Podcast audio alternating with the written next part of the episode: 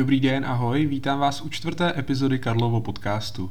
Dnes vám budu vyprávět příběh historicky nejvlivnější rodiny v oboru dopravní techniky, rodiny Porsche. A je to tak velký kus historie, že jsem ji musel rozdělit do dvou podcastů. V dnešním díle si společně do detailu projdeme život Ferdinanda Porsche a v tom příštím se zase podíváme na impéria, která se podařilo vybudovat jeho potomkům. Vše začalo 3. září 1875 Právě v tento den se ve Vratislavicích nad Nisou narodil Ferdinand Porsche. Hned první zajímavostí je, že jméno Ferdinand bylo v rodině Porsche velmi oblíbené. Jmenovali se tak hned dva jeho předci a jak už to bývá i velký počet potomků. Díky tomu je poněkud obtížné se v tomto rodokmenu orientovat. Pokud byste někdy projížděli kolem Vratislavic nad Nisou, doporučuji si tam udělat krátkou zastávku – Rodný dům je totiž dnes přeměněn na muzeum a příjemnou kavárnu. Teď ale zase zpátky do historie. Jak už to bývá, mladý Ferdinand se zajímal o techniku a tak navštěvoval kurzy elektrotechniky na průmyslové škole v Liberci a současně vypomáhal v otcově klempířské dílně. Díky nabitým zkušenostem dokázal elektrifikovat rodný dům a současně prováděl opravy elektroinstalací v jedné liberecké továrně. Když bylo Ferdinandovi 18 let, odjel do Vídně, aby zde mohl pracovat pro společnost Béla Eger. Tato společnost byla později známá jako Brown Bowery a dnes ji můžete znát pod jménem ABB, tedy ASEA Brown Bowery. Porsche se v této firmě vypracoval až na vedoucího zkušebního provozu – a také navštěvoval elektrotechnické přednášky na Vídeňské univerzitě. Ve svém zaměstnání Porsche také poznal svou životní lásku a budoucí manželku Louis K.S., se kterou měl později dvě děti. V roce 1898 se Porsche nechá zaměstnat u společnosti jako Ploner and Company.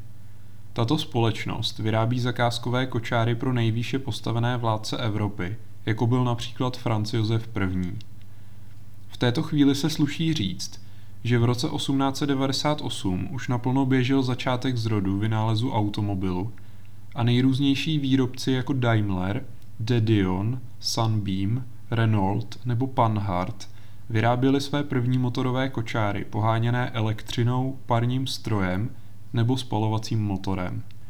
Například už v roce 1886 představil Karl Benz svůj patent Wagen – Motorový tříkolový vůz, vybavený benzínovým motorem, elektrickým zapalováním, karburátorem a vodním chladičem. První pokus o konstrukci motorového kočáru C2 firmy Lohner započal v roce 1896. Ferdinand Porsche pro tento vůz navrhl elektrický pohon, známý jako Eger Lohner. Vývoj vozu byl dokončen v roce 1898 a Porsche byl v tomto roce přizván do podniku Lohner jako plnohodnotný zaměstnanec.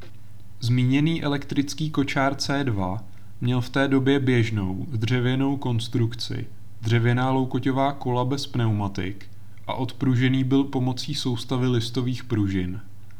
Pohon tvořil jeden elektromotor umístěný rovnoběžně s osou kol před zadní nápravou.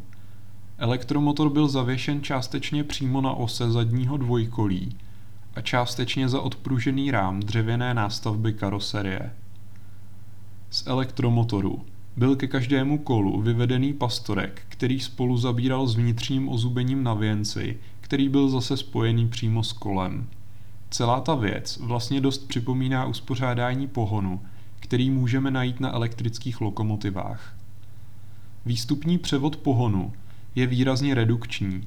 Jinými slovy vyměňuje otáčky za točivý moment a kočár měl jistě slušný odpich a možná i lehce přetáčivý charakter, protože zde samozřejmě není žádný diferenciál a kola mají velmi malou šířku.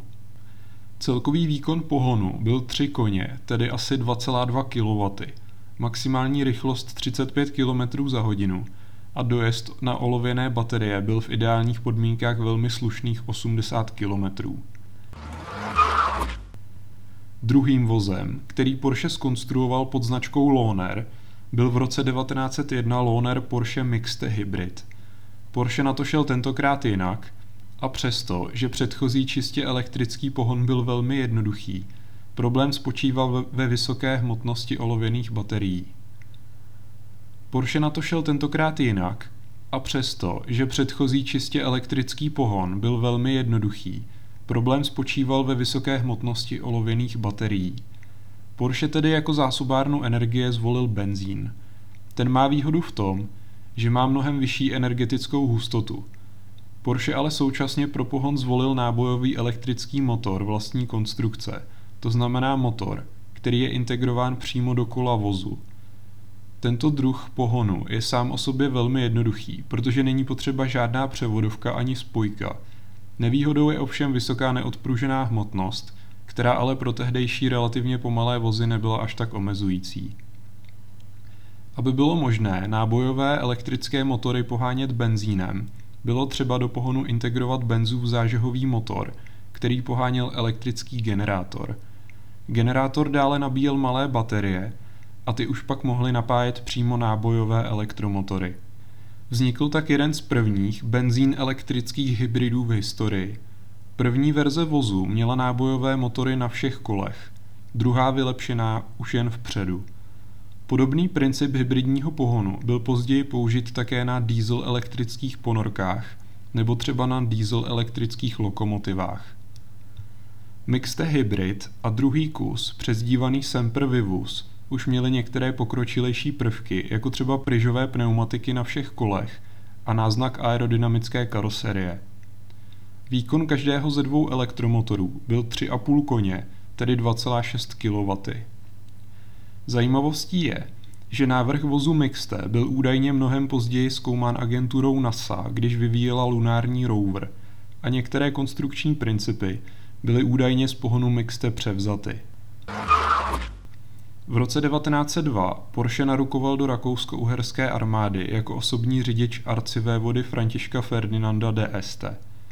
Porsche měl dále možnost vůz Mixte používat i pro soukromé účely. Je známo, že v roce 1903 podnikl se svou nastávající manželkou cestu z Vídně do Vratislavic, aby ji představil svým rodičům. Tyto místa jsou dnes od sebe vzdálena přibližně 400 kilometrů a po současných silnicích cesta trvá necelých pět hodin. Pokud bychom uvažovali, že Porsche danou trasu absolvoval cestovní rychlostí 45 km za hodinu, dorazil do Vratislavic za vyčerpávajících 9 hodin. Po kariéře ve firmě Lohner přešel Porsche v roce 1906 do firmy Austro Daimler, kde získal pozici šéf konstruktéra a později i ředitele – Během působení v Austro Daimler skonstruoval závodní vozy Prinz Heinrich a Saša. Ten byl pojmenovaný po českém závodním jezdci Alexandru Kolovratovi. Dále skonstruoval cestovní vůz Maja, pojmenovaný po sestře Mercedes Jelínek, podle které se dnes zase jmenuje automobilka Mercedes-Benz. V roce 1916 získal od Vídeňské univerzity čestný titul doktor inženýr honoris causa, který později dokonce zakomponoval do názvu své vlastní společnosti. V roce 1923 Porsche nastupuje už jako technický ředitel do společnosti Daimler Motoren Gesellschaft. Jako první dostává na starost projekt vývoje přeplňovaného dvoulitrového motoru vozu Mercedes. Tento motor dostal jako jeden z prvních přeplňování mechanickým kompresorem typu Roots. Motor byl dále revoluční použitím výfukových ventilů, které byly plněny rtutí pro lepší odvod tepla. Vývoj kompresorových motorů pod dohledem Porscheho vyvrcholil v roce 1928 uvedením vozů Mercedes SSK. Tento vůz v sobě kombinoval vyspělou techniku, závodní rodokmen a samozřejmě ikonický design, který je dodnes synonymem pro předválečný sporták. Mercedes SSK, což je zkratka z německého Supersport Kurz, vznikl zkrácením podvozku varianty SS. Hlavní změnou byl ale použitý motor. Zmíněná verze totiž dostala obří 7-litrový řadový šestiválec s rozvodem OHC a dva karburátory Weber.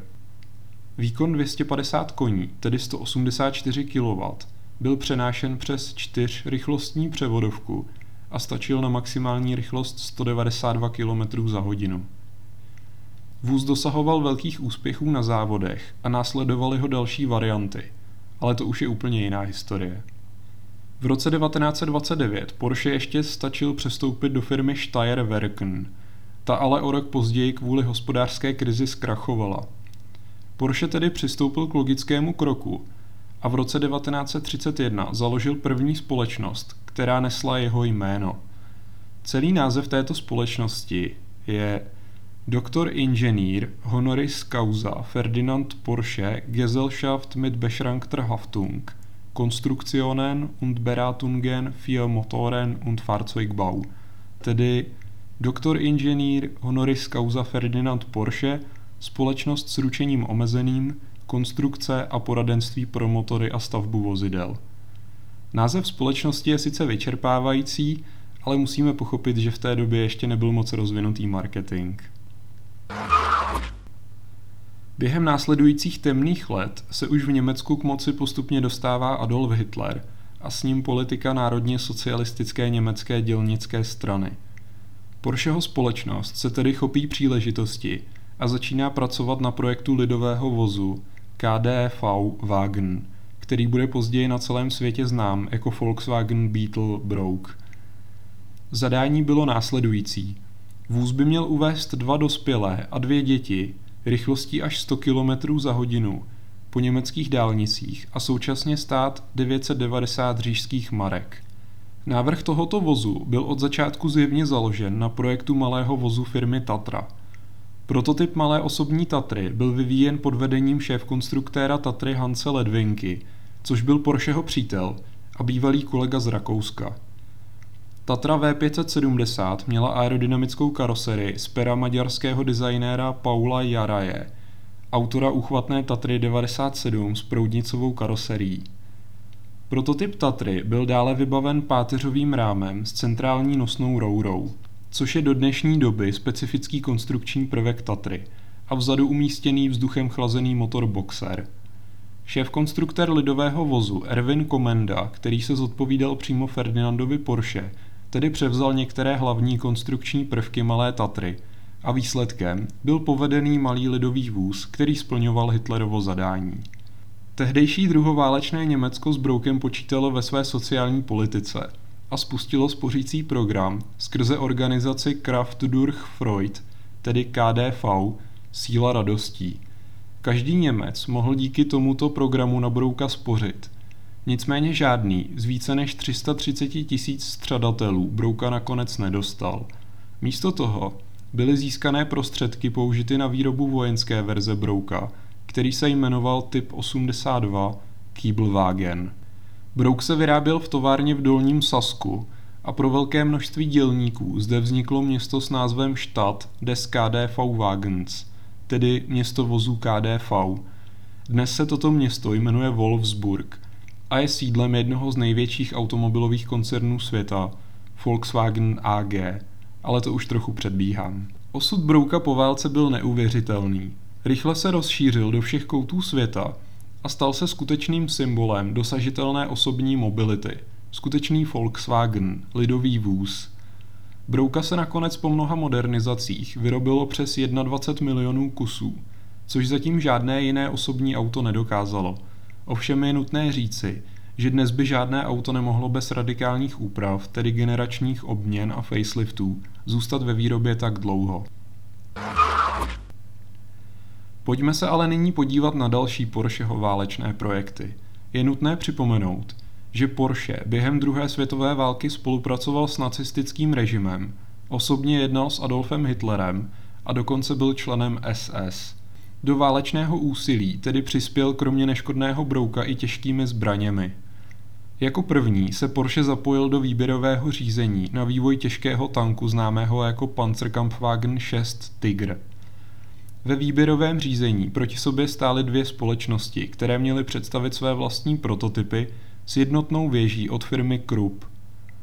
První společností byl Henschel – ten představil poměrně konvenčně řešený robustní tank o hmotnosti 57 tun s benzínovým vodou chlazeným 12 válcem Maybach HL230 o výkonu 700 koní, tedy 515 kW, umístěným vzadu a klasickou převodovkou vpředu.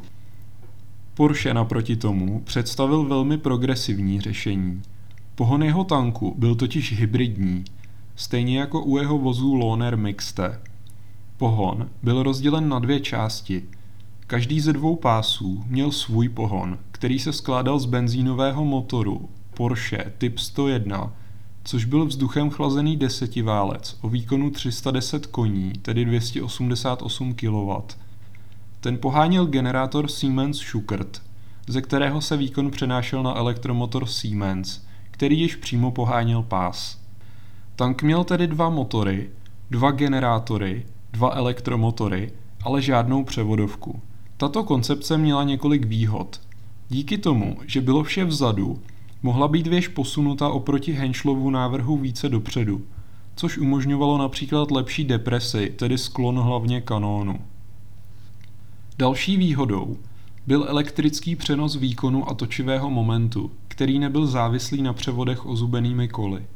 Převodovky těžkých tanků byly v té době velkou slabinou těchto strojů a jejich poruchy byly často důvodem vyřazení stroje z boje, protože takto těžký tank mohl odtáhnout jen další tank Tigr, který přitom musel namáhat převodové ústrojí dvojnásobně. Hybridní Porscheho koncepce se u těžkých strojů pro přenos velkých točivých momentů používá v různých variantách dodnes. Zvolený pohon dále umožňoval, že tank se mohl pohybovat stejnou rychlostí vpřed i vzad a také se mohl snadno otáčet na místě. Jak už možná tušíte, náklady na výrobu takto složitého pohonu byly obrovské a pro válečnou ekonomiku naprosto nepřijatelné. Další nevýhodou byla vyšší hmotnost a ani spolehlivost nebyla dobrá – Prototyp Porsche při srovnávacích zkouškách neuspěl a sériové tanky Tigr byly nakonec založeny na prototypu firmy Henschel. Byl tu ale malý problém. Ferdinand Porsche si tak věřil, že jeho návrh bude úspěšný, že už dopředu nechal vyrobit 100 podvozků. Deset těchto podvozků bylo použito pro výrobu tanků Tigr podle Porscheho návrhu a na zbylé podvozky byly navařeny velké ocelové nástavby, do kterých byl uchycen kanon – Vznikly tak stíhače tanků Ferdinand o hmotnosti 65 tun. Porsche se stejně neúspěšně zúčastnil i vývoje tanku Tiger 2, nicméně v roce 1942 ukázal Hitlerovi svůj nový návrh. Supertěžký tank Panzer 8 Maus, který Hitler okamžitě schválil. Šlo o 188 tun těžký stroj, což z něho dodnes dělá nejtěžší tank na světě – Porsche zde znovu použil svůj hybridní pohon, ovšem nyní musely být všechny součástky poněkud větší.